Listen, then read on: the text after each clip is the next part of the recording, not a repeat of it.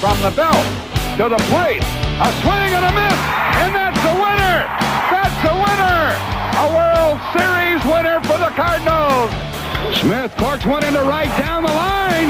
It may go.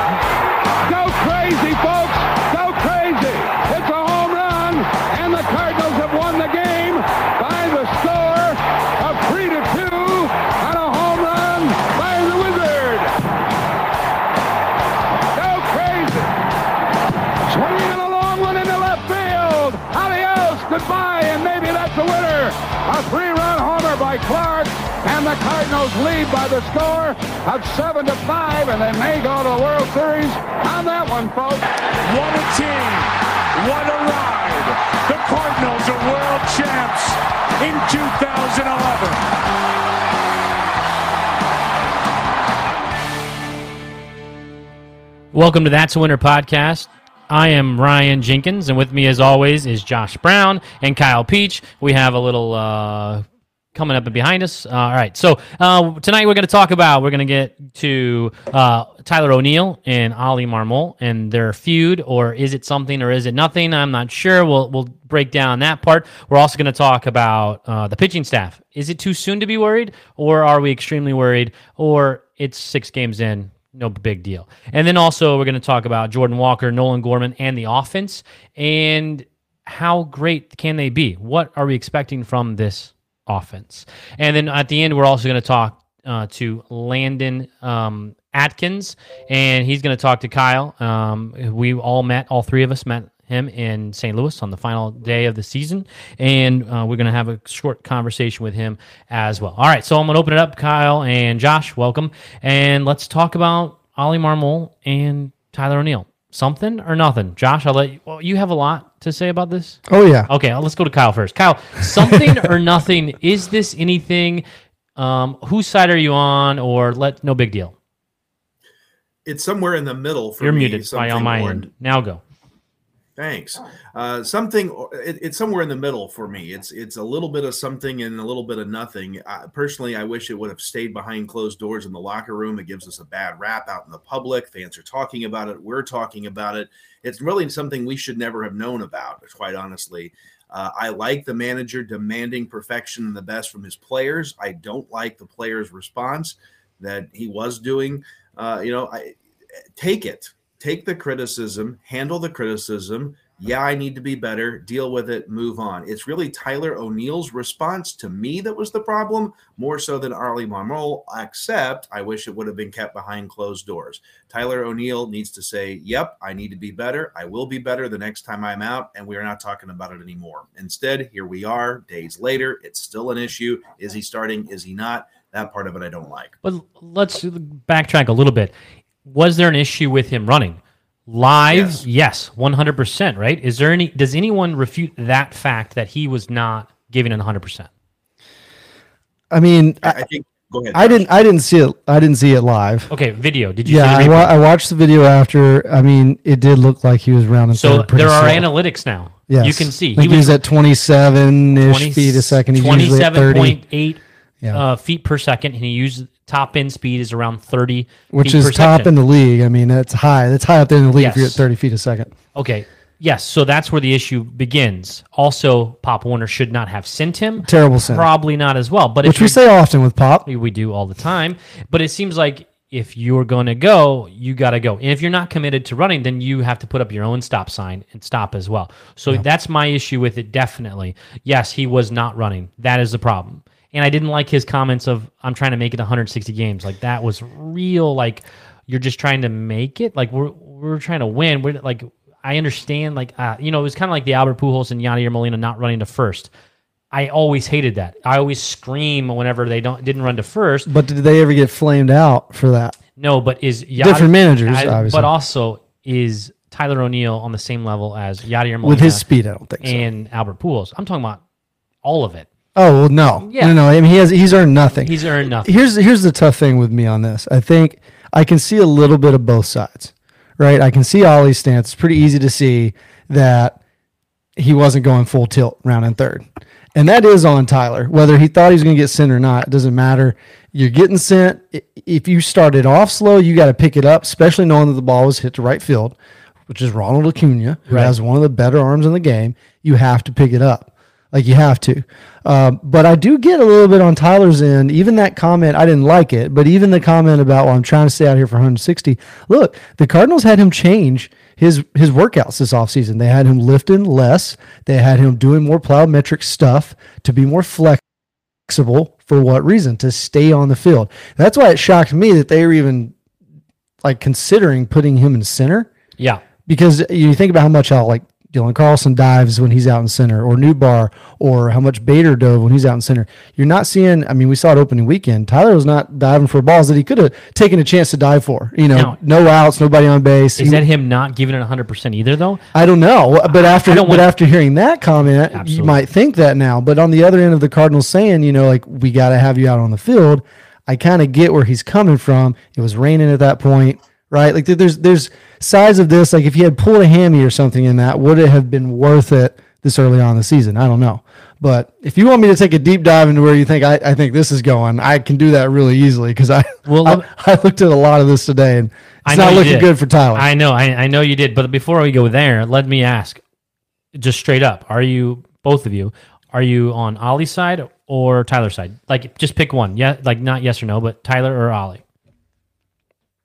You want me to go? Yes, go ahead. Um, I think I'm on Oli's with this one. Just just barely by the way. I keep going back and forth, but he did it last year with Bader, right? He called Bader out for the same same reason. He wasn't hustling. If you're gonna do it, like you got to be consistent in doing Sure. it though. So that's the thing with me where okay, are you going to be doing it if Nolan's, you know, and that that's a tough thing with a play like this. It's not like it's not like he was running to first base on a ground out. Yeah. It's not like he he just flamed him out He for would- not running out of ground out. He wouldn't he have would done that. not. Yeah, he would, Would not. not. He wouldn't have done that. This is to score run. Would have put you down to the lineups coming up. So I get that reasoning. I get that reasoning to kind of air that out a little bit. But on the other hand, it's, it's kind of like Kyle said. I mean, is this something? And Tyler O'Neill said it. He came out and said, "I think this was could have been handled better. This could have been handled Yeah. in house." But at the same time, if he said that they had already talked, and what Oli's saying in the post presser is not anything different than Tyler's already heard from him personally, I don't know why that would rub O'Neill so wrong. Sure. Other than his image of, you know, it seemed like he was trying to defend his image of, you know, I've come up in this league busting my butt in the minors and, you know, all those things that he said that was kind of seemed like was in defense of of his his, his work ethic and his full tilt as a player. Kyle. I, I will be on the manager's side on this one just simply because he's the manager. I mean, if he's going to demand you to do something, that's what you need to do. If you want to play, you've got to do what the manager wants you to do.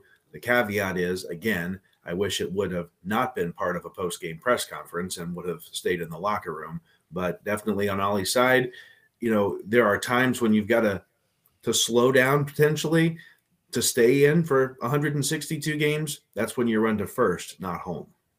Yeah, and so I would agree. I am on 100% on Oli's side. I uh, was surprised of his comments after the game, but also I found them very refreshing. The St. Louis Cardinals are very button up. They Mike Shildt would have never. Mike Matheny would have never. Mike Matheny would have never. Tony Lu- La Tony would have. Yes, And he has. He has, and he would. And I felt it refreshing. That thank you. And I and I've seen this both ways though on online, and we might put a poll out there on Twitter. But people saying like, I'm on Tyler's side and I'm on Oli's side, so I wanted to check and see it with you guys if we're on the same page. But I'm I'm 100 percent with Oli now. Let's transition to Josh's deep dive of today. Josh did a lot of research, and the question uh, in our group chat today came up and was, "What will happen to Tyler O'Neill? Is he going to be traded? Is this is that blown out of proportion? Is this anything real long term?" I tweeted on That's a Winner podcast, um, not from my personal, but from That's a Winner podcast tweet, and I said, "The outfield's full, anyways. Congratulations, Tyler O'Neill. You're an Oakland A." You know, flippantly, jokingly, Miami Marlin. you know, whatever, you know, and jokingly, like, you know, the outfield is very full. If you're not willing to play hard, they can go and, and ship you elsewhere. I said that jokingly, but Josh, you have a little more than jokes. Yeah, I mean, it, the history of this organization, and I, I said it today, it's it's a little bit petty. I mean, honestly, but it's not. It doesn't bode well for a player, especially in the last, let's say, five to ten years, if they're disagreeing with a coach or the front office. So let's just give a, just a couple of quick examples of this, right? I'll take you back to April 6, 2018. Tommy Pham, if you will remember, the first week of the season, Tommy had a pretty good 2017 the second half. He had a good 2016. He started to hit his stride after kind of struggling in the minors for a while with all the, the sight issues in his eyes and contacts and things that he had. Um, he had a really good 2016 and 2017. They kind of like Tyler O'Neill thought they'd found somebody to submit out. I think he was playing in left field, right? He played center every once in a while, kind of like Tyler. Well, if you recall, first week of that season, Sports Illustrated released a big article or feature that they had on him, and uh, Tommy proceeded to pretty much flame out all the front office, uh, naming Mozeliak by name. You know that these guys never believed in me. If they did, they wouldn't have kept me in AAA. Blah blah blah. And it was it was. I remember Mozeliak having to a- answer a lot of questions about it, and he was always, you know, obviously somebody believed in him. You know, he's here. We're glad he's doing well. Blah blah. Three months later, July thirty first, twenty eighteen, traded. Same that's- season. Same season, just three months later. And honestly, almost the exact timeline that we're on now. It's April 6th today. So, So, put July. Uh, mark the trade le- deadline down in, in your calendar there.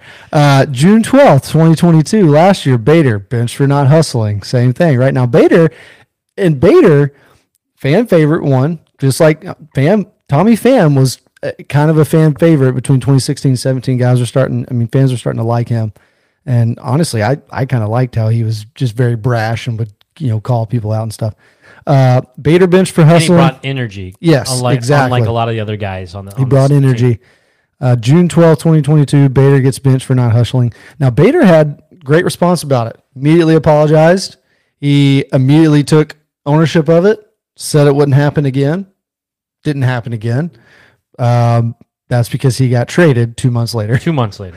August 2nd, 2022 is when he got traded. Was the trade deadline? I think it was later. It was it, it was extended. s- we, we started two weeks late. It was last year. extended last year. That's why that was later. So that was for Jordan Montgomery. Um, and you know, Bader had a good response to that. D- didn't matter. Now I think Bader's you could argue was a little more the injuries he had going on. The plantar fasciitis was starting to flare up. All those We needed things. a pitcher. Yes, we needed a pitcher. The D was there. Still do. But the pettiest of all, man, might be October 10th, 2019. Randy Arozarena oh yeah. posts Instagram live video. Mike Shildt epic profanity laced post game speech after knocking the Braves out of the NLDS. Uh, it made Shildt look bad, I guess. I thought it was I thought it was kind of funny. I thought it was a good good little speech he had to, f- to fire up the fire up the team after that. Uh, but good old Randy doing the things that he does now. The undefeated six and zero Tampa Bay Rays this season. Uh, he was traded just a couple months later, January 9th, 2020. Same in the off season of that. Yes. Of that time. Yes. And I thought of that as well. Whenever uh, Arozarena's happened, I thought, yikes, the young guy, like that's not pretty, not good. But so do you? Okay, you break, you've broken this down. Now, do you believe that Tyler gets traded this season?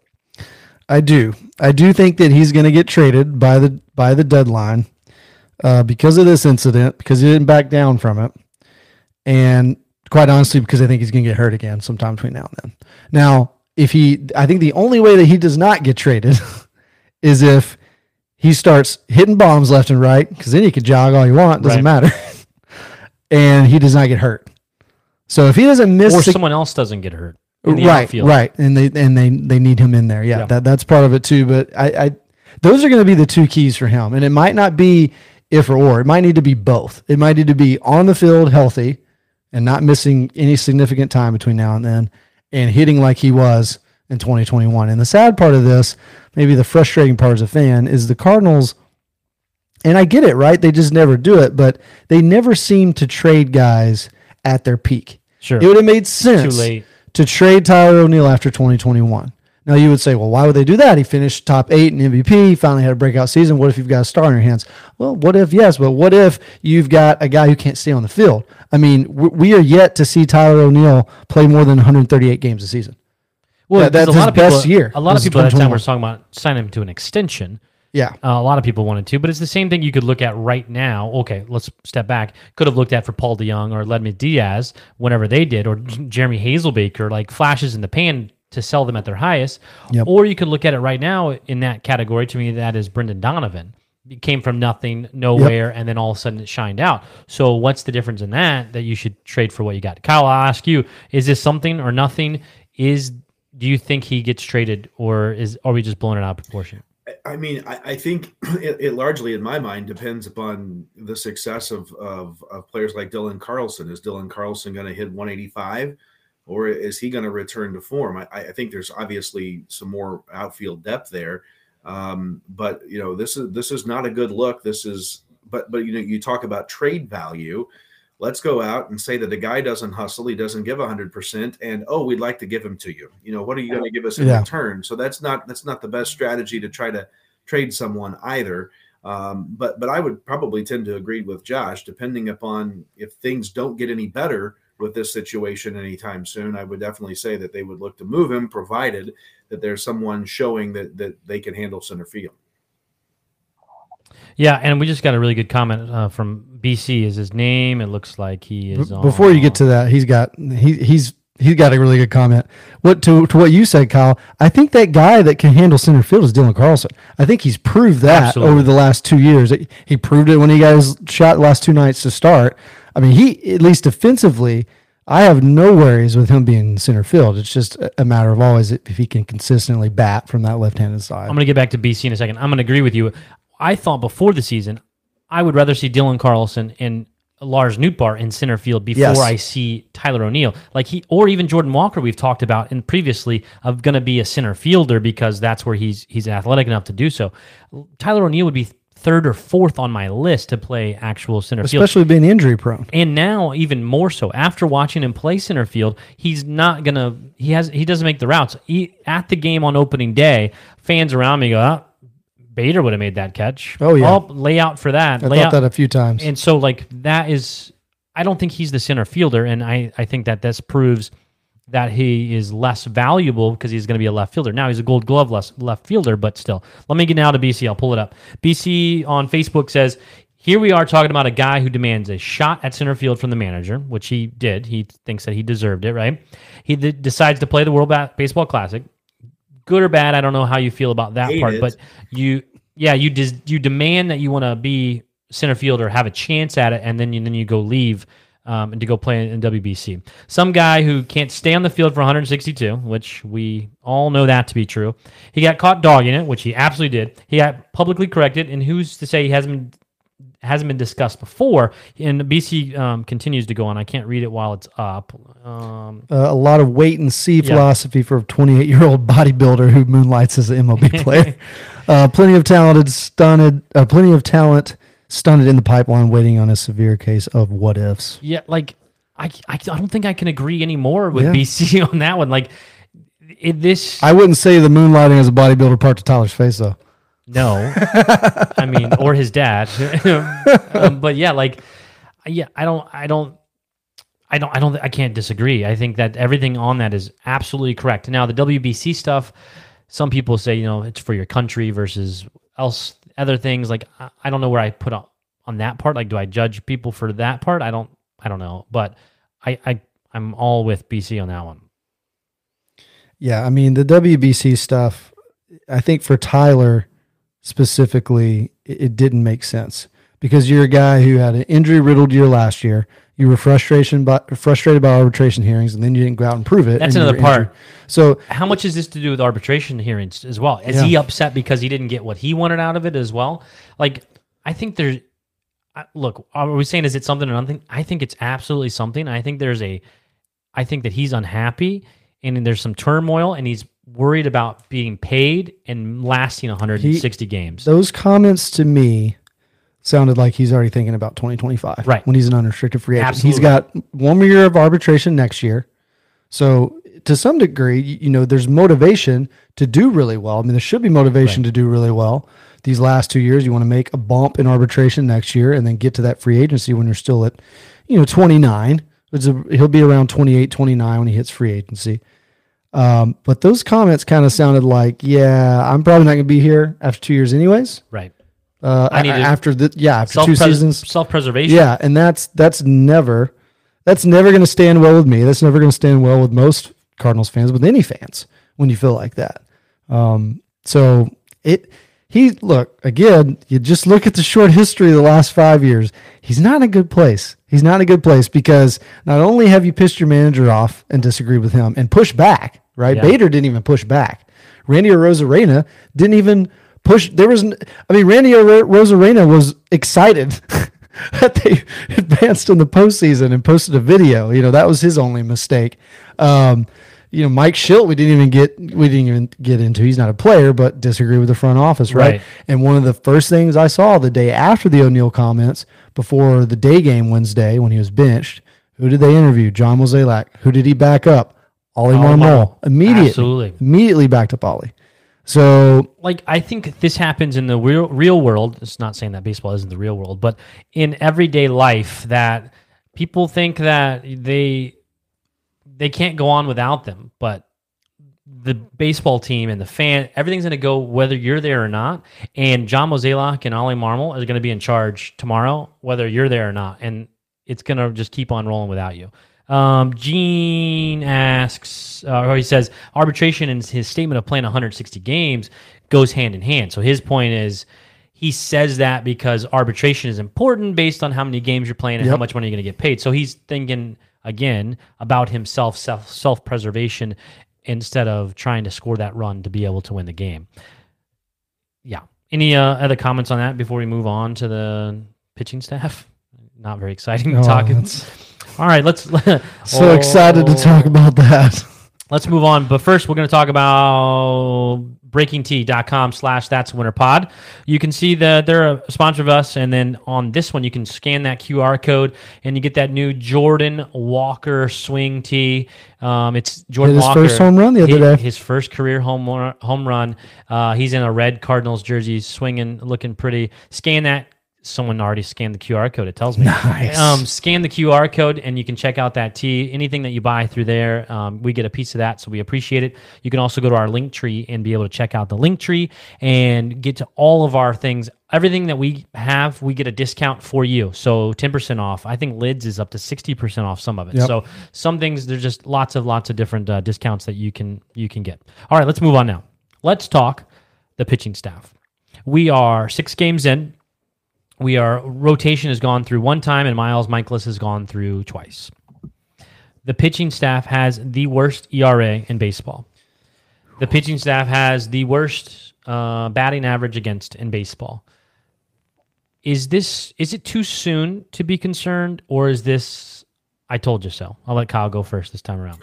Well, I was just thinking I was going to ask you guys to give me a profound statement about the pitching staff. So think about that. Here's mine Adam Wainwright, who hasn't pitched an inning, is the best starter we have in his final season in the uniform.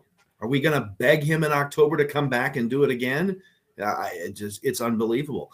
Uh, right now, the Mikolas contract extension looks like a Paul DeJong contract. Uh, we can't get people out. Our starters can't get people out. The offense, at least, has been decent, but my gosh, the offense is going to have to score 13 runs a game uh, to win at this point. What is up with the pitching staff? It- it's not good. It's not good at all. Hittable. I mean, hittable. hittable is the only word I can think of. But you know, they designed this team to be hittable. That's the and all- that might everyone- sink them with Absolutely. with the shift being banned. Absolutely. Every single guy in the lineup and the pitching staff is built to throw to contact. Well, Jack Flaherty is the closest to not be, Right. but he can't throw strikes. Matt Matz has Matz Some- has some strikeout stuff. Uh, to be honest, it hasn't been the shift that's killing him because the ball can't stay out of the, the ball can't stay out of the in the stay out of ballpark. Yeah, you got that right. So um, I would encourage you guys. I- I'm looking here at uh, Bernie Miklasz uh, late latest column over at scoopswithdannymac.com. Uh, Bernie's great, longtime St. Louis Post Dispatch columnist. Um, a lot of great um, old clips of him and Tony getting into it back in his days at the at the PD. But he writes some great stuff. He had a great article today about the pitching staff and just honestly how comically bad it's been for them to start. Uh, St. Louis starters ERA 7.14 ranks 28th in the majors. Um, let's see here. And here, here's the big problem, really, is the first two innings. The first two innings of these starts. I, I don't think there's been one game yet this season where we've gone to bat and not just been zero zero. No, I mean, we've we've we've been down. I think every game and I to come to bat And I don't think. I don't think it's just one run every game. No, no. either. Well, I've got it here. Bernie's got the numbers. In the first two innings of their six starts, Mikolas, Flaherty, Montgomery, Matz, and Woodford. This is what we have here: twelve innings, twenty earned runs for fifteen ERA, not good. twenty-eight hits, seven walks, two hit batters, only nine strikeouts, and seventy-one batters faced. That's a twelve point seven percent strikeout rate. Awesome. In the first two innings, opponents have plastered the Cardinals for a 467 batting average, 521 on base percentage, and 850 slugging. League average is 440 or something, and an OPS of 1.371. Uh, other than that, everything was peachy, Bernie says. So I'll, I'll It's the first two innings have been killing us. I'll man. pull up this uh, comment from Donald Glenn on YouTube. Yes, completely too soon to worry. Now, First week of the season, right? This is the, the Tony quote. and you know, I get that part as well. But if if the worry coming into the season wasn't pitching, then We might feel like that. we might feel like that. But Like, every fan from here to everywhere was crying, "Why aren't we going after Absolutely. pitching?" Now, we if- said that for the last two years. if if the lineup wasn't doing great in hitting, I would go, you know, pump the brakes. This is it's early. But whenever they are having issues at exactly what we expected them to have issues at, that's when I go, okay. I know they're going to do better than they are now, right? The only way only thing they're going to do is go up from here. But I think they're better than what has happened, but the problem still is there of what I'm worried about going forward and then giving up too many hits. And some of it's soft contact, but like you said, it doesn't matter that they're still giving up hits and there's no shift and this this and we're not as talented in the in the outfield as we were previously either. The offense, I mean, the infield is as best as there is in all of Major League Baseball, but the outfield no longer is one of the top outfields. Kyle, go ahead. I see. Well, you. just just wanted wanted to jump on, and I, and I agree with that comment as well. It is it is a little too soon, and I should have done some more homework. I was trying to do it on the background here and just couldn't get it figured out because it's it's too massive of a question. But the Cardinals' first two series have been against playoff teams. Uh, it's been at home. I, I don't know that there is much worse of a first two series schedule than what the Cardinals have gone through. Um, you know, so there is that argument to be made. Certainly, uh, we're getting ready to hit a stretch of Colorado, Pittsburgh, Arizona. Thank you very much. Um, but you know, it is a rough part of the schedule. It is early, uh, but uh, there's got to be some semblance of some alarm bells uh, sounding, uh, at least with the pitching staff. Uh, you know, e- e- even Ryan Helsley coming in the game uh, to try to close it uh, in that first opening day game against Toronto. Every time he threw a ball that wasn't 100 mile an hour, it was hit for an extra base hit. It seemed so. Uh, it, it is a, a systemic issue at, at the start of the season, but uh, hey, maybe we're up against uh, some of the better teams too. Agree, it's too early, but it is at least at this point proven to be a concern. Yeah. Well, and you you mentioned playoff teams in in which they are, but we also go to Milwaukee, which is not supposed to have a very good offense. and their offense has started off very hot, They- five and one. and they're pitching's been great, like one. like people expected. Their pitching has been good, but they've been plastering the ball. They destroyed the Mets ten to zero. Swept them. 300 million plus whatever it is, you know, payroll for the Mets. Like, I'm worried going into the weekend now because Oh, yeah. I thought that this would, you know, I, I can't wait to see Jordan Walker hitting that place for one.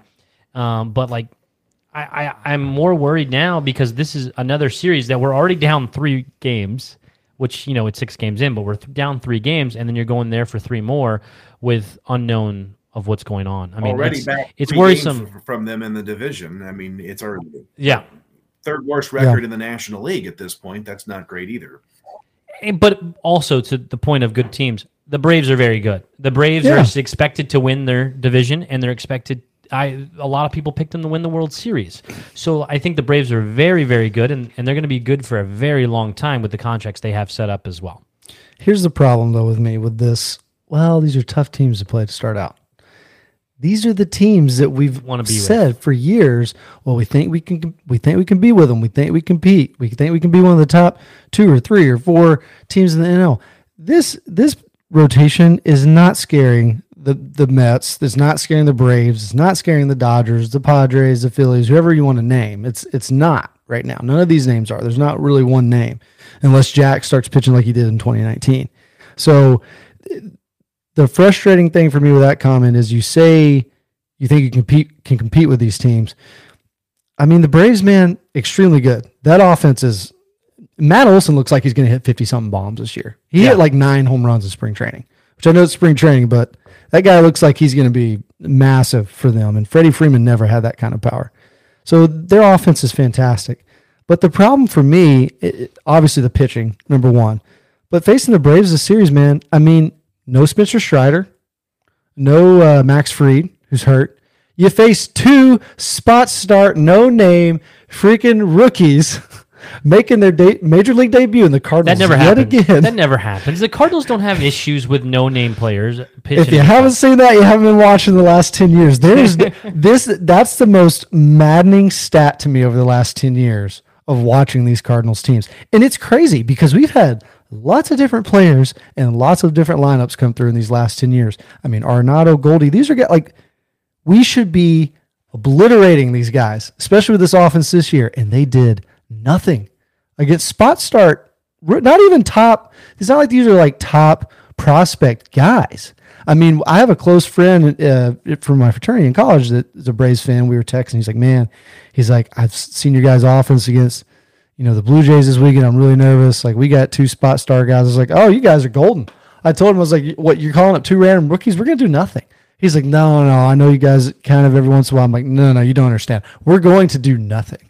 Those two games. I said that. I said that Sunday when he was when he was messaging me.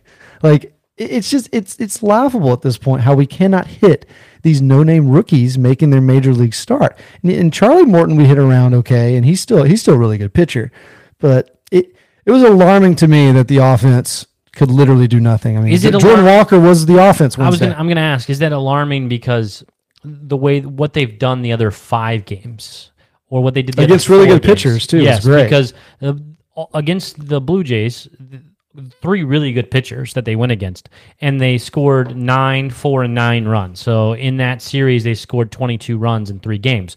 Awesome, right? And then they and then so then they scored nine, four, nine, then four again against the Braves in the opening game as well. Like the offense has it, the last two games did not do well, but the five, the four before that were great. So is it alarming, or is it just we're we can't be that good for an extended amount of time? I mean, you know what I mean? Like you, you're not Yeah. going to be able to put up the numbers that they put up the entire season. Well, and that's what makes the pitching staff stuff so alarming. Is it's like you said, Kyle. They can't. They can't. we can't put up eight, nine, ten runs every game. It's not. It's not going to happen. Like there's got to be a point that three or four or five runs can be enough. And I worry with this rotation as it is that it it can on a consistent basis. I'll Absolutely. throw in the- one more point here. Base uh, PowerRankingsGuru.com, who ranks the difficulty level of, of games played so far, puts the Cardinals as having the fourth most difficult schedule in baseball to this point, behind the Nationals, Diamondbacks, and Rockies. Um, and it also says the schedule strength of schedule remaining. Yeah, it's way early for that. We have the third easiest schedule remaining uh, in all of baseball. A little early for that stat, but I think the difficulty level certainly there was early. Oh yeah, That I knew. This season, the Cardinals have the easiest schedule according, you know, based on last year's standings, all across the board. So that is something to look forward to because obviously we're going to um, see every team now like a different schedule. And we took away some games from the Pirates, took away games against the Reds, took away you know all those games against the Cubs. So like we're to see less of those, but we're to see other guys, other teams that we normally don't see. Um, BC has another question. He says um, he's not too worried about it right now, but the question is, but my question is, he says, how is it going to be fixed? You're not going to just send Matz or Mikolas or someone down into the bullpen. no. How does it get fixed in the future? Is what he means. Like you know, in a in a month from now, like what's going to happen? You're, are you going to call up Graceffo? Are you going to call up uh, Liberatore? I think is the most likely He might be the first man up. or how about you start Zach Thompson? I think he's too much of a. And I wanted to talk. I wanted to talk about this in a little bit. Maybe you know our our biggest surprises Yeah. so far, maybe offensive side and pitching side. But Zach Thompson for me is, is one of those. I mean, he He's been He's he too has been good the at- only bright spot in the pitching. he's too good of a weapon in the bullpen. Uh, I think outside of Helsley, he's VerHagen's been really impressive too. But outside of Helsley, he's like the guy I trust most out of the bullpen right now, and he's your only reliable lefty guy. Sure. with, with no Cabrera. But if he can you know. pitch six innings in that same manner, isn't that? But can he? I don't know. He's did really only got two pitches. He did the minors. but he walked a crap ton of people. And I think the tough thing with him is he's got two pitches. He's got Yeah. that fastball, which is up to like 98, 99 now, which is great. And he's got that like filth. He's like a Wayno curveball from the left side. It's nasty. Okay, so I guess back to BC's question: How will it change? You're not putting. So is the only way this this team changes uh, pitching staff wise? Is it when someone gets injured? Is it at the trade deadline? Is that the only way? Like they're not going to move any of the guys. If you think about it, who's in a starting pitching rotation? Any of those guys get bumped for a start for someone else to give a chance? Is it going to happen? Oh, I you know, I think if Jake Woodford, ha- if he has another really rough start, I could see him as the only one Sure. out of the five right now to say, all right, we're going to throw you back in the bullpen. Maybe get Liberatore up here, let Yeah. him try a start. And Liberatore's done But- well. Yeah, so far- yes, so but far. but but by then you might have Wayno back. Uh, You know, depending on if it's a couple more starts that you need, you might have one more Woodford start if it's bad, and then you call up Liberatore. Yeah, I really don't see I really don't see the rotation getting changed a whole lot unless it's a trade or an injury. Yeah. and if it's an injury, it's not going to be an immediate trade because those don't happen right now. I Right, mean, but, those just but don't then that will right make uh, someone else come up. yes from the Graceffo minors. or Graceffo or Liberatore or- would be who I would think. Hudson gets another go. Kyle, what do you think? Well, I tell you, I think uh, you know Tony La Russa created the closer position, so why not um, say Oli Marmol is going to create the uh, bullpen? There, there is no starter position. We're just going to throw out there somebody that's going to throw strikes day in day out. What other They do have the opener, what right? other People do the options opener. we have? You could do Thompson as an opener. I, I would intrigue be intrigued by that. yeah so I, I don't know I- I- it's it's frustrating that we probably the the biggest regret of the offseason i think for me as a fan personally was there was no pitching upgrade um in it Where have we heard that before? yeah, how many years in a row have we said that and how many years in a row does it in a row does it bite us in the butt here it is again and we're talking about it two weeks into the season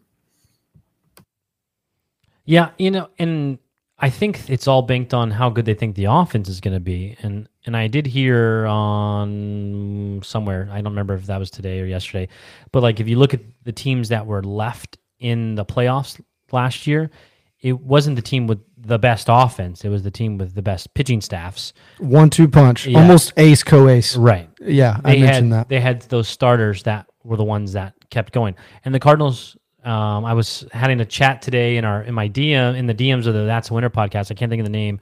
Um, he he listens to the show. He's probably listening now. I don't even know his real name, but he said, you know, are we worried about an ace? And I said, well, I'm worried about an ace, a second, a third, and a fourth. Like we don't have any of those. None of these our one, two, three, and four probably aren't starting in one, two, three, or four spots for, in the majors for any other team. So like if you take one of these guys, if one of these one, two, threes from a different team, they're our number one, and that's where the difference is in the in the worry is, and that doesn't matter. That even if these guys start competing and start doing well, that doesn't change. They still have a ceiling, and they still are what they are, and what we can expect them to be is not great. We're going to expect them to do okay, and that's what I think they hope. The front office is hoping that they get to is just what they're supposed to be, and then live for the offense to kill it the rest of the way. Yeah, and I just I don't know if I see that. I mean, we don't. We don't have an ace. We definitely don't have a co-ace. I think I think the guy with ace potential in the rotation right now might be Jack just because he's the Absolutely. only one that's shown it. Mikolas to me is kind of the extension that they gave him and how he's pitched the last couple of years. I, I would say is pretty comparable to Wayno, like a really solid three. You're going to expect him to get to 200 innings, you know, and sub four ERA, around three five, maybe, which is great. Like you need that, but we've got a rotation full of threes and fours, Absolutely. and their ceiling's maybe a two. Aside from Jack, because he's Right. shown it before, but you know Jack has, also walked. Jack walked seven people, but oddly, funny enough, he's the only, he's the only starter to go to not give up any runs and no hits. Yeah. but uh, he, you know, his best time was in 2019, and that's been It's a, never going to get better than that yeah, it's it's a long way off from now. But uh, I com- I completely agree he has the ability, but I don't know if it's been too late. but even if you get him back to that, you're still missing that co-ace, Absolutely, right? The Phillies, the Phillies had it, you know, in their rotation, blinking on their rotation, of course. no The. Astros have like three of them. Yeah, Um, you know, even back to when they won it with Verlander and they had Greinke and all those guys. I mean, you and have trash cans. and trash cans. You have to have, I think, at least two. Like we feel like every time these guys are on the mound, we have a really good chance to win. At least two of those. Well, if you go back to the 2011, last time the Cardinals won the World Series, when Chris Carpenter was taking the mound in the playoffs, I felt great, even if he was on three days rest. Yep. Uh, it was a bulldog out there, and Chris Carpenter was going to get it done. And I think that's you cannot say that about anybody right now for the St. Louis Cardinals. No. And even that team, you know, you had another guy emerge to be like that for you, and it was Kyle Lohse. Remember, we had some really good years of Kyle Lohse. Probably there was a probably two or three year in a row there where Kyle Lohse was like, he was really good. I mean, he was a he was a two right there with Carpenter, and that's what he did in the playoffs for us that year. And then you sprinkle in those guys that can get you like a Jaime Garcia or Jake Westbrook, like they were Right. then, that can get you through five or six innings and keep you in the game. And by keep you in the game, I mean quality starts, right? Right. Three or three runs or less, like keep you in the game to let your offense not feel like great. We're going to bat down four again. I mean, that you're not. How much? How much more pressure do you think Arenado, Goldschmidt, all those guys are putting on themselves when they come up to the plate the first Down time that three. night and they're down three or four already? Absolutely. like, there's no way that you're not going to be pressing. yeah. Kyle. BC's last comment uh, kind of sums that up for me. He said this offense does not need a number one, but they do have to have five number threes. I think that's that's Yeah. right on, uh, right spot on. B, BC's bringing the heat. Yeah. That's three Some good, good comments. comments. one liners I mean, tonight. Yeah, I mean he's he's got them. We have other comments. They're just not as good. So just keep on bringing up bringing up for BC. Yeah. Um, And I do think with that comment, I do think, I do think they could have five number threes because I look at Montgomery, I look at Matz and Mikolas. I think all three of those guys could be number three type guys. Flaherty, we've talked about, he has potential to be your ace, but you know, a two or three. The wild card is the fifth person in this rotation. Wayno, Woodford, Liberatore, whoever it is. Like, what are they? Are they just going to pitch bad every time, like a four or five? Because if so, which at that point, you know, those four or five guys, fifth guys in rotation, aren't really pitching much in the playoffs, anyways. All right, let's move on. Again, um, let's pull up. Uh, oh, our newest sponsor. How about this one? This one I'm a big, big fan of. Hide It Mounts. Nice. I have Hide It Mounts uh, on the other side of this wall. There are nine of them, right, uh, that are holding my bats up. The horizontal ones, like you see there, twenty-two dollars. Scan the QR code on your screen. You can be able to get to those um, Hide Mounts. Hide It Mounts are good for baseball, sports, all kinds of different things. But also, if you're into gaming, also if you want to hide um, your electronics behind your TVs, all kinds of stuff like that. They just hide all of the consoles and all the that smart stuff. I also have vertical ones. Um, I think I have a vertical one right here. Hold on, vertical bats. I have multiple of those as well that you can hide. Uh, that just hangs the bats. So there's all kinds of sports stuff, but obviously uh, I'm partial to the bats because I collect bats from every Major League Baseball stadium. So I have a lot of bats. And look at that price. Uh, look at that price, eleven bucks. Not bad at all. That, that's great, right? Eleven dollars for one of those, um, which which is awesome. I love hide it mounts, but scan the QR code and, or go to our link tree and be able to find that later as well. Okay, let's move on to some good news. I don't know. The offense has been elite. It's been the best in baseball uh, for a well, you know, for the first four games it was. But I want to talk specifically about two guys. We can talk about the other guys because they've all done. Everyone has gotten a hit pretty much every game uh, that started. But I'm going to talk about two guys specifically. Jordan Walker and being overshadowed since spring training is Nolan Gorman. Nolan Gorman leads the team or is in second place on the team in pretty much every offensive category. He either is first or second, and he's either first or second behind Paul Goldschmidt. If he's not leading it, Paul Goldschmidt's leading it. And in the majors, he's top five in almost every single category as well. Of those two, what is more surprising for you so far of their start? Is it Jordan Walker with his six game hitting streak um, and his 890 something OPS? Or is it Nolan Gorman with more walks than he does has strikeouts and like a 1200 OPS, something crazy? It's Like, what what is Kyle? I'll let you go first. Which is more surprising so far for you, Jordan Walker or Nolan Gorman? Uh, to, to, me, I think it's got to be Nolan Gorman at this point, coming off of where last season ended for him. I, I, I, think that's been the greatest surprise to see the adjustments he's been able to make. Uh, and really for Walker, I, I think what's going to be interesting is as teams get more data on him and get more analysis on his swing, his approach, the pitches that he chases in and out of the zone, as more of that data comes – how much of an adjustment is he going to be able to make? It's been a fantastic start. We hope it continues. We hope we let two superstars go last year to retirement, and, and he's the next era of superstar in a Cardinal uniform. I really am hoping that he, he's proven so far he can be that. The, the, question for me is, will he be able to to stand it as uh, these teams start to make these sabermetric based adjustments and things of that nature uh, against his swing? I'm gonna leave. I'm gonna make your screen a little bigger. I'm gonna look at it. I just think that your your everything going on back there is looking really good. Oh yeah. Uh, you got the, the Cardinals calendar, but then you got Tyra Buss. If you don't know who Tyra Buss is, over his other shoulder over there, one of the greatest high school basketball players of all time, literally, uh, in all the stats, and played at IU. And oh, you got even uh, some other stuff up there. I mean, looking good, by the way. Just wanted to point that out. Looking good. Oh, just keep on going. Just keep on. Oh, Jack Buck up there. Nice. It's all, all looking real go. good on screen. Jack's the man. Jack will always be the man, right? Absolutely. Josh, I'll let you go answer the question now. Your back, uh, background looks terrible, by the way. Yes. Well, I'm just on the other side of you. It's just where that's what I've got right now. Maybe I do one of those like beach background photos, those stock photos. Um, I'm gonna go with Jordan Walker here, and because you said most surprising, yes, right? Like, well, yeah. What has which one has surprised yeah. you more? I think I'm gonna say Walker because Gorman consistently throughout the entire spring was hitting like this. Really, you know, I mean, we saw really early on that he'd made the adjustments to the high fastball. He was striking out less.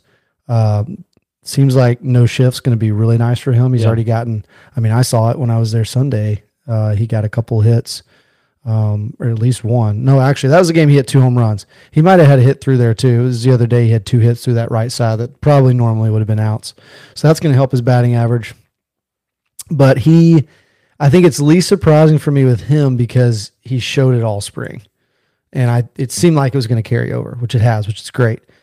So I'm going to go with Walker just because Walker had that hot start last probably 10 to 12 days of spring, not so great. Yeah. He kind of went in looking like he, you know, not really knowing honestly what we're going to get from him. Was he overmatched? Was there something with his shoulder? I mean, he's been fantastic, man. Hitting every game. He's only struck out three times. He's only struck out three times, which and is he, great. He is hitting the ball so hard. Do you know how hard he, he's hitting the he ball? leads the majors oh, in man, most. Stole, I stole it. I stole it. most hits over hundred miles per hour. I did see that. Sorry, I saw that today. He did the most. That's hits. You love that. All of baseball over 100 miles an hour. I mean, you're in you're in Trout, Stanton, Judge. You're in that kind of echelon when you're in up in there I, hitting the ball like that. I will say, I am not a baseball savant. I am not uh, a hitting coach or anything, but I watch all the time, and I know I I've study everything that I ever watch, and I think that he's putting his foot down just a little soon. Like whenever you look at his, whenever you look at whenever he hits the ball into the outfield versus when he's lining or grounding the ball out, his foot is coming down just a, a hair soon. Yeah. So he's getting just a little on top of the ball, and he's still crushing it. It's just a little on top of the ball, which is keeping the ball low, which we talked about is not a, a worry because he's hitting it 110 yes. miles right. an hour. You, you hit the ball hard hitting line drives, hit the ball hard, you're gonna have you're gonna start getting more good results. Right. What I'm really excited for is, is like we've talked about when he starts getting more loft on these. Yeah. When he figures because his first home run, I mean, eh, you know, it was 106 miles right. per hour. Like we're like batting, eh, you know, it's just because he's hit balls 110, 112 it was a line drive shot. I mean, it was it was a Matt Holliday home run. Yeah, this is kind of what it reminded me of. Nothing wrong with it. It's a home run. Home run's a home run. He hit, he hit the ball hard. But when he starts getting some real loft on some of these, like maybe this weekend in Milwaukee, it could be really fun. In Colorado after that, yeah, it could be really fun to watch how far he hits some balls. But he's hitting 333, man. 360 on base. Doesn't have any walks. So that on base is kind of being carried by having eight hits already in six games. Um, I, extra I'll- base hits are starting to come along. He's got two doubles now, the home run, but early on it was singles. But his his OPS is over 900 right now. yeah, I mean, and you can't ask for much more. He's 20 years old. Absolutely. And so I, I, I answer my own question. What is more surprising to me? It's it is Jordan Walker.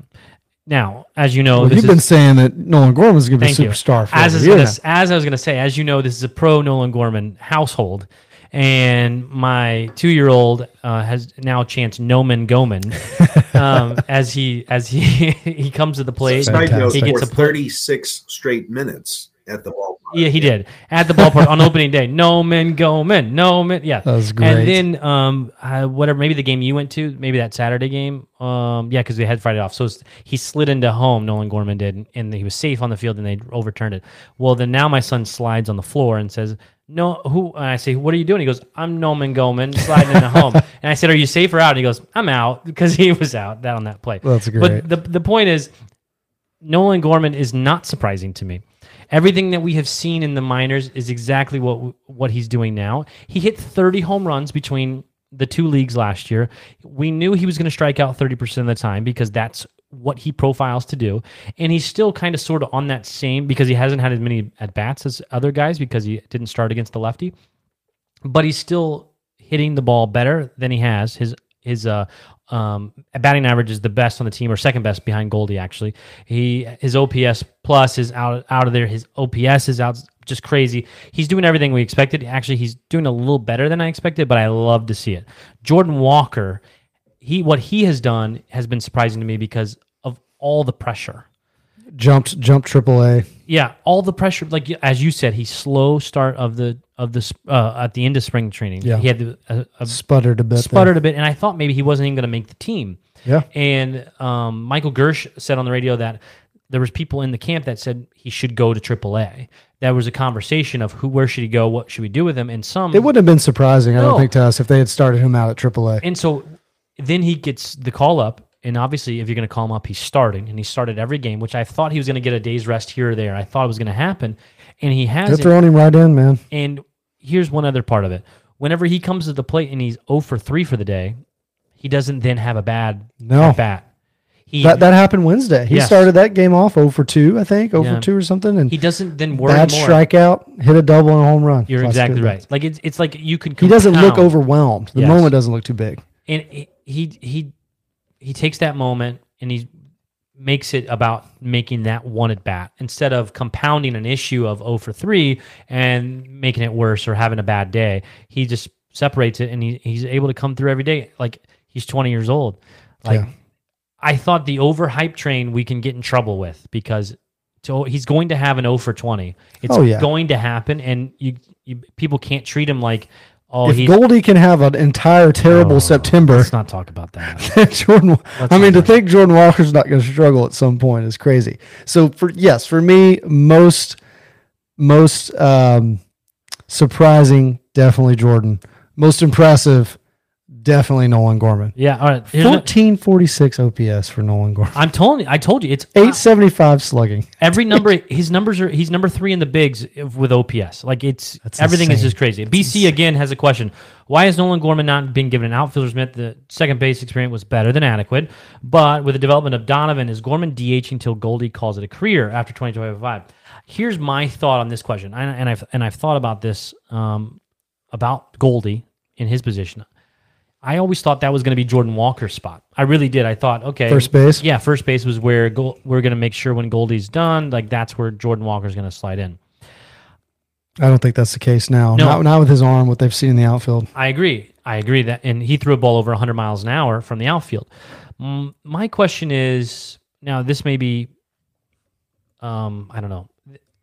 How do we know Donovan is not an Aledmys Diaz, is not uh, Paul Gold, uh, Paul DeJong?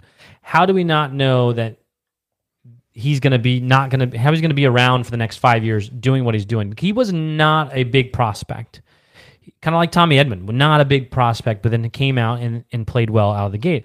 How do we know that Donovan's going to press on and be good for an extended amount of time? Is that just what everyone just expects now because he he did it for a season?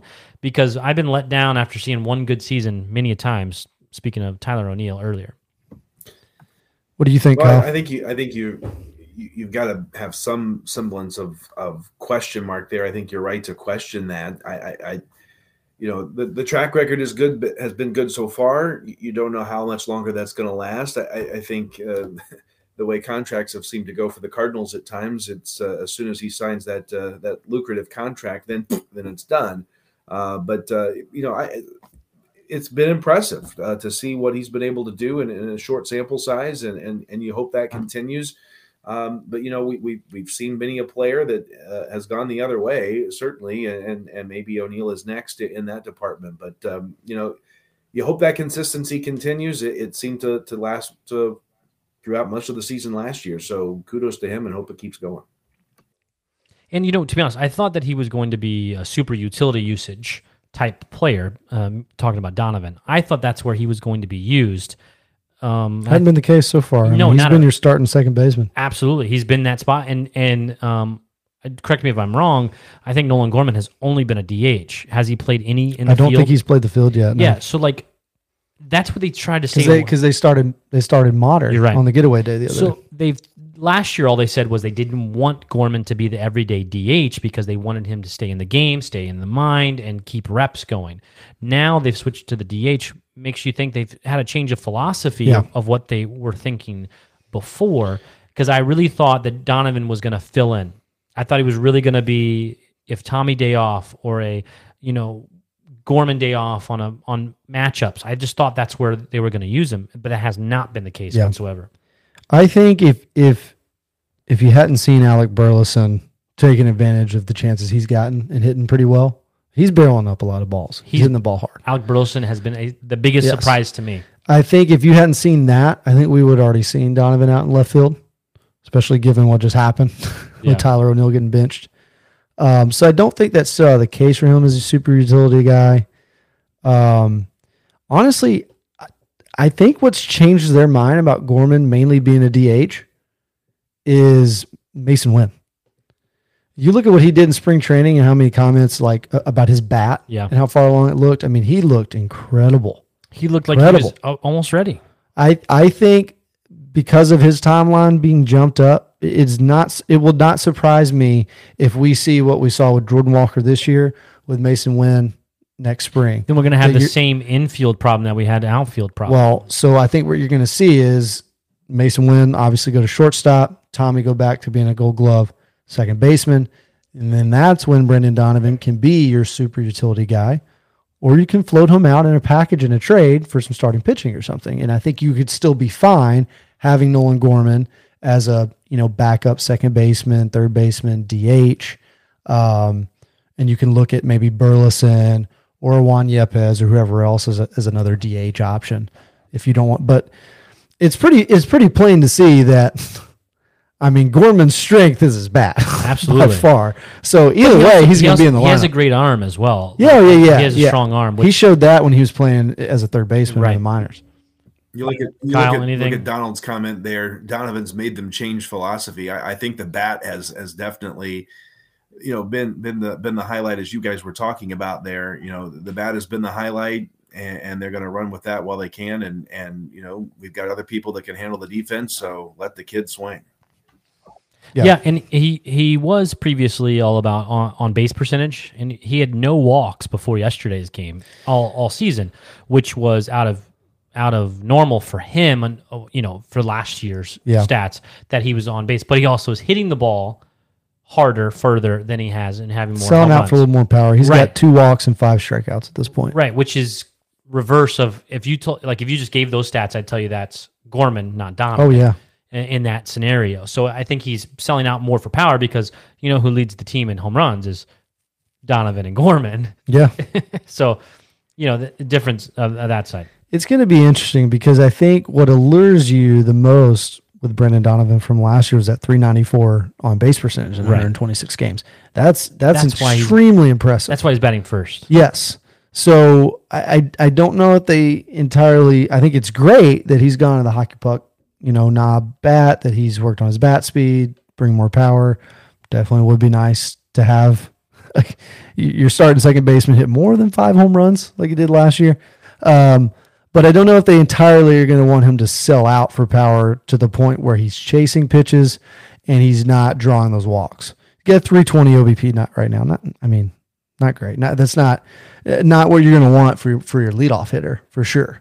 You know, I mean, unless you unless you're going to be Curtis Granderson and hit 35 home runs as a leadoff guy, and I don't think Brendan Donovan's going to be doing that. So, it, I don't think it would surprise me if they maybe if he has another pretty good season, but not as good maybe as last year in terms of on base percentage. So maybe he's got more power, but he's not quite you know as high in the on base department. It wouldn't surprise me maybe if they use him as kind of trade bait, um, just because of the timeline Winn's jumped up. Obviously, Tommy's going nowhere, but organizationally, I mean, everybody seems to love Donovan. And watching him, I'll tell you who he reminds me, I think, the most is probably Skip Schumaker. Yeah. Just in terms of a gamer, always hustling. I mean, Skip, I don't think I ever saw Skip's helmet fly off when he ran the bases, which it just seems like Skip never had much hair. It seems like Donovan just needs to get a helmet that fits better. A chin um, strap, maybe a chin strap. Yeah, chin strap. the old T-ball chin strap helmets. Um, but he's a gamer, can play everywhere. I mean, literally, he's literally that that guy you look at the bench and say, "Hey, I need you to run out to, to left field. Great, I need you to run out to first base." He'll do it as we did last right. year. That's why he won the utility Gold Glove. Uh, you win with guys like that. I mean, you need guys like that. You need guys like that in the playoffs. They they can have big moments. Skip had big moments. Absolutely. For us in 2011, those guys those guys matter. I mean, you definitely need those guys. So they can find a way to float him around, especially especially if you wind up trading one of these outfielders, which I think if we're talking about who, if you had to put, put your money on any, anybody, any position being traded right now, it's going to be one of these outfielders. Right. And, but to the point that we made earlier, like, sell high, Donovan may be at his peak right. that you ever see, and then that may be hard pill for people to swallow if that happened right now. But I also think if we if you think Masyn Winn comes up next season, then I think that the time to sell would be would be now on Donovan personally. A lot of people may not like that take, but that to me, if that's what you think is going to happen, you're going to have the exact same issue um, that you have in the outfield, and you just want to have the best guys ready right. to go. All right, well, um, let's do one more of these. We'll talk about uh, Jersey Flock. JerseyFlock.com slash that's a winner pod. The Tommy Edman Cardinals jersey is on Jersey Flock. Scan that QR code. Fifty four ninety nine for a, a, jersey. You can get in the white, the red, the blue, as you see there. And also, Josh has on his new Willson Contreras, Willson Contreras here, the, uh, the Saturday really jersey. Saturday cream, yeah. he, Here's the Willson Contreras. Um, nice. They turn out they're they're nice. Take a little while to they, ship to you. They take a long while. so if you while. want a jersey for uh, the postseason run, go ahead and get that now. But they are really good quality for the price. I they, will say that they absolutely are. Fifty four ninety nine. Great quality for the price. Jersey Flock. You can scan that QR code or go to our link tree later as well. And then I'll also plug one more, which is um oh, lids.com nice. lids.com has all kinds of uh, stuff but this apparel i selected for this one is a is a nike zip up for 69.99 there's discount code that goes in there as well for that's winner pod gets you some percentage off it goes anywhere from 10% to 60% off um, along the way. I uh, just want to mention all those sponsors again. It, we're brought to you by Jersey Flock, Breaking Tea, and Hide It Mounts. Find all of our links um, on our link tree. F- follow us on Facebook and on YouTube. Subscribe and um, Twitter as well at That's a Winner Pod. Um, so now I'll, I'll, let Kyle intro this. Kyle, um, all three of us met Landon um, in St. Louis on the final day of the of the regular season last year. Sat with him through the in, entire game, and he uh, sparked Kyle's interest because he he knew more baseball than than most adults that Kyle had talked to, and Kyle will talk baseball with anyone. Um, so. I'll let Kyle intro this, and then we'll get to the video uh, of Landon that Kyle and he recorded in his studio in Mount Carmel, Illinois, at Wabash Valley College. So, Kyle, take it away. Yeah, so got the chance to meet Landon uh, Atkins over at Busch Stadium. He was there uh, with his grandma watching a game. I understand that's an annual tradition for them. He uh, just struck me as, as a smart 12 year old kid talking Cardinal baseball. And he was able to talk Cardinal baseball well beyond his years, as you're going to find out here in just a minute. Um, hi to, to Landon and his family. He's uh, he's watching right now. i I know. I just texted him a moment ago. Said, "Hey, we're coming to you." Uh, so I hope you enjoy the interview that I did with him uh, here just a, a couple of weeks ago, right before the start of the regular season. Uh, he's going to impress you with his knowledge of Cardinal baseball for such a young age, and and by golly, raise your kids like like Landon's parents raised him. Be good, smart, intelligent Cardinal fans. Take a look at this. podcast. We are pleased to have a friend of the podcast. Landon Atkins is with it, with us. Thanks for joining us tonight. Sure. Hey, so tell everybody where and how we met last year. I'm from Wentzville, Missouri, about 45 minutes out of St. Louis, where the Cardinals play, and I met Kyle at the uh, at the Cardinals game in um, in the last game of the year with uh, Albert and Pujols and Wainwright playing. Yeah, it was a pretty cool moment seeing the last game at Busch Stadium for Yeah. Albert Pujols and Yadier Molina, and we kind of got to share that moment together. And then, as we were talking, uh, Landon impressed me so much with his knowledge of the Cardinals and baseball that we kind of hit it off, and and we got to talking and figured out that uh, here in my hometown of Mount Carmel, Illinois, you have family. Yes, I do. So here he is on his uh, spring break week from school to kind of check out our television studio that we operate out of here, and thought we'd bring him on the podcast and talk a little bit about uh, Cardinal baseball. So as we're recording this, today is the day that the Cardinals sign an extension with Miles Mikolas. And so tell us your thoughts about that because you and I kind of share some of the same ideas about that. So I think he's definitely getting like overpaid, getting uh, 20 million a year, 40 million for two years. Like it's like a almost like a superstar superstar uh, contract, which is he just hasn't he hasn't proved himself well. Having was it what was he he, probably lost about nine games last year. So like I, I think Jack Flaherty might deserve that money, maybe, uh, but not Mikolas really. I think if he can pitch well this season and prove himself, I think he definitely gets that money. But He's, he's got to be healthy too. yeah, yeah, I, I think sometimes health is a problem. Sometimes just him not pitching well. Like in the in that playoff game, I had I think everyone had good faith in him. They're like, okay, he's got this, but he he he didn't pitch very well. He I guess he he only gave up one run, but you saw a lot of hits, and he only him only going four innings, and with a, this Cardinals bullpen, he just uh, they they need some better pitching, and I think that would help a lot. couldn't agree more that the Cardinals need some more pitching, but one of the big offseason acquisitions was the new catcher, the guy whose jersey you've got on today. Yeah. Talk about Willson Contreras and what you think he'll do for the Cardinals. I think that it, uh, he's he's definitely always got six five year contract, five Yeah. six year. I think that since he's got that big of a contract, uh, I think he, it's a good contract, eighty million and six whatever six five years, and uh, the fact that uh, he I think he's going to give us like a almost like a pool hole season, but playing more games. And uh, I also kind of read a little bit that he can. He obviously catcher is his main problem, but he I think he could play. Uh, I think he can. He can play out. He can play outfield, and I think he can uh, DH too.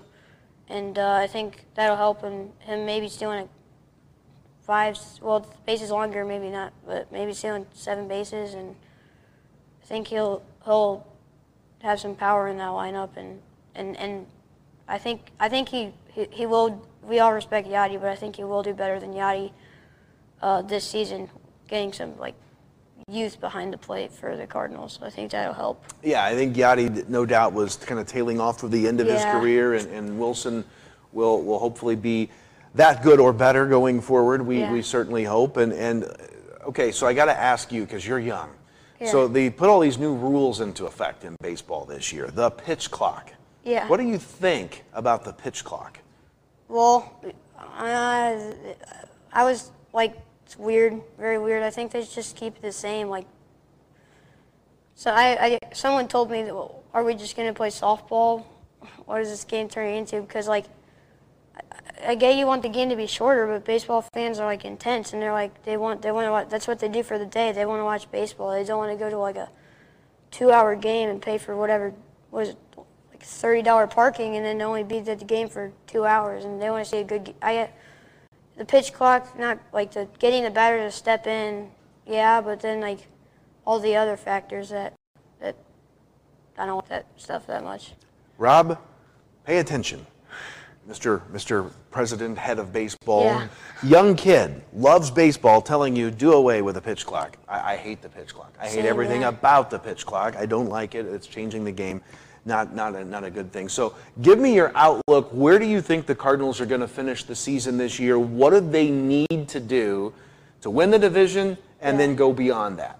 So I think adding Contreras is good. I think that you saw Nootbaar in the World Baseball Classic. He hit well, and there is like oh Nootbaar and Nootbaar and Ohtani did look they did bond together. So I think that they, they could go for Ohtani. I think that'd be like I think they'd win. They would win. They would definitely w- probably win the National League if they got Ohtani.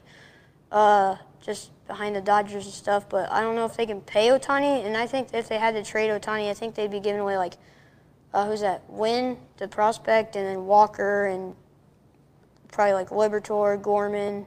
I think Nootbaar would have to go in that. The, so the, the price tag's going to be steep. it, yeah, and, and they're really just gonna get like Ohtani. Yeah, he's he's good, but is it worth trading all these prospects that could be like as I don't, I don't want to say as good as him, but could give us good numbers?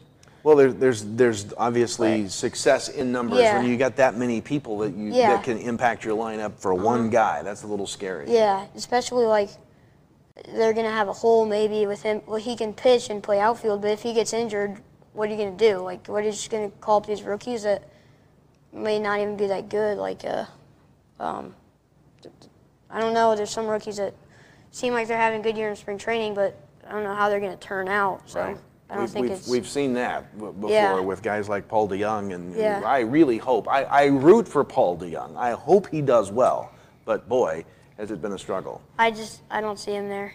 Yeah. I, I think he's. I think they should just give him away. I think he. They should just. I don't know if they can drop him or anything, but if they can just trade him, maybe get a big trade package and put him in it. Maybe uh maybe like him and then a, two other like decent prospects, not our top five, but and then maybe acquire a relief pitcher that could do something.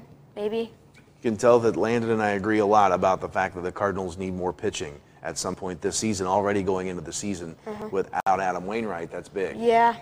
Um, I think that Wainwright, I don't, I think he's not to, I think he's to maybe have uh, four wins, but I think they should maybe consider him being a relief pitcher. I know he, lo- he loves starting and a lot of respect to him, but like, I think uh, his fastball is only going to be like, what, 81 miles an hour maybe? And I think the first, the first few at bats, he'll fool him with his curveball, but like, if they can get under that, then I don't know what's going to happen. And I think that, um, uh, with his whatever's groin or something. I think I think that he's he's he's older, so I think that if he wants to pitch longer into games, he's gonna have to work through his injury, which I think he, he does. I don't I think he does good working through his injury, but um, if he needs if he wants to like have a good season, I think he's gonna have to um, try not to get injured and maybe not throw as much or something. I don't know, but.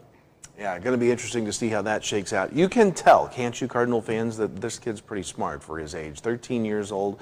Uh, Landon Atkins here on That's a Winner podcast. Hope to see you at the Yeah. ballpark some this summer. And then uh, who knows, maybe we'll end up right back here again sometime on another break of yours and do another Yeah. segment.